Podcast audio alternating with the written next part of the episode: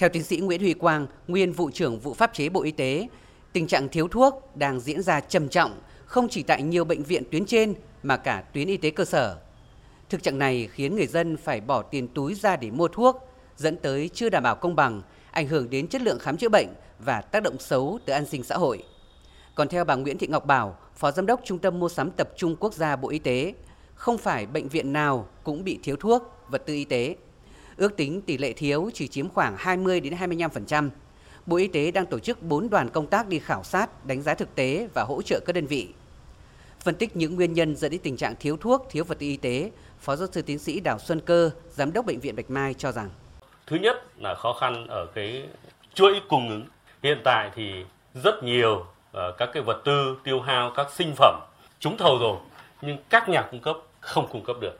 Thứ hai, các công ty khi mà được trao thầu được mời thầu thì họ không không tham gia thầu bởi lẽ là sau hơn 2 năm dịch bệnh thì uh, rất là nhiều công ty đã bị phá sản. Cái câu chuyện thứ ba, giá của các cái mặt hàng này hiện tại so với uh, những cái mà đã trúng thầu trong vòng một năm qua thì bây giờ cái giá nó đã tăng lên rất nhiều. Ở những nguyên nhân chủ quan khác thì hiện tại một số văn bản pháp quy, một số cái thông tư, nghị định không còn tính cập nhật nữa. Ví dụ như là thông tư 14 trong phân loại mua sắm trang thiết bị vật tư. Sau khi dịch bệnh COVID-19 được kiểm soát tốt, lượng bệnh nhân đi khám tăng như tại bệnh viện Bạch Mai tăng 5 lần cũng là nguyên nhân dẫn tới tình trạng thiếu thuốc. Nhiều bệnh viện đã cho nhau vay thuốc và điều này đã giúp tỷ lệ thiếu thuốc, thiếu vật tư y tế ở bệnh viện Bạch Mai chỉ còn từ 5 đến 10%. Tuy nhiên, đây chỉ là giải pháp tình thế.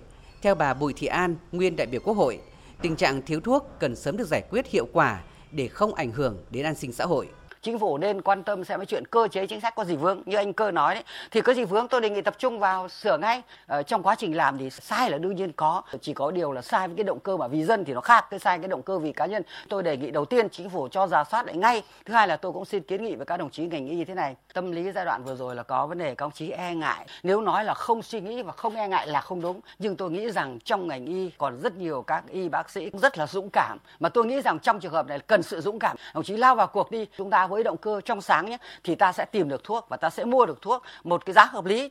Các ý kiến tại tọa đàm cũng khẳng định thời gian qua có tình trạng giám đốc các bệnh viện và nhà quản lý ở các sở y tế e ngại trong vấn đề đấu thầu mua sắm. Tại các bệnh viện lớn chưa phát huy được việc tự chủ, tự quyết, tự chịu trách nhiệm.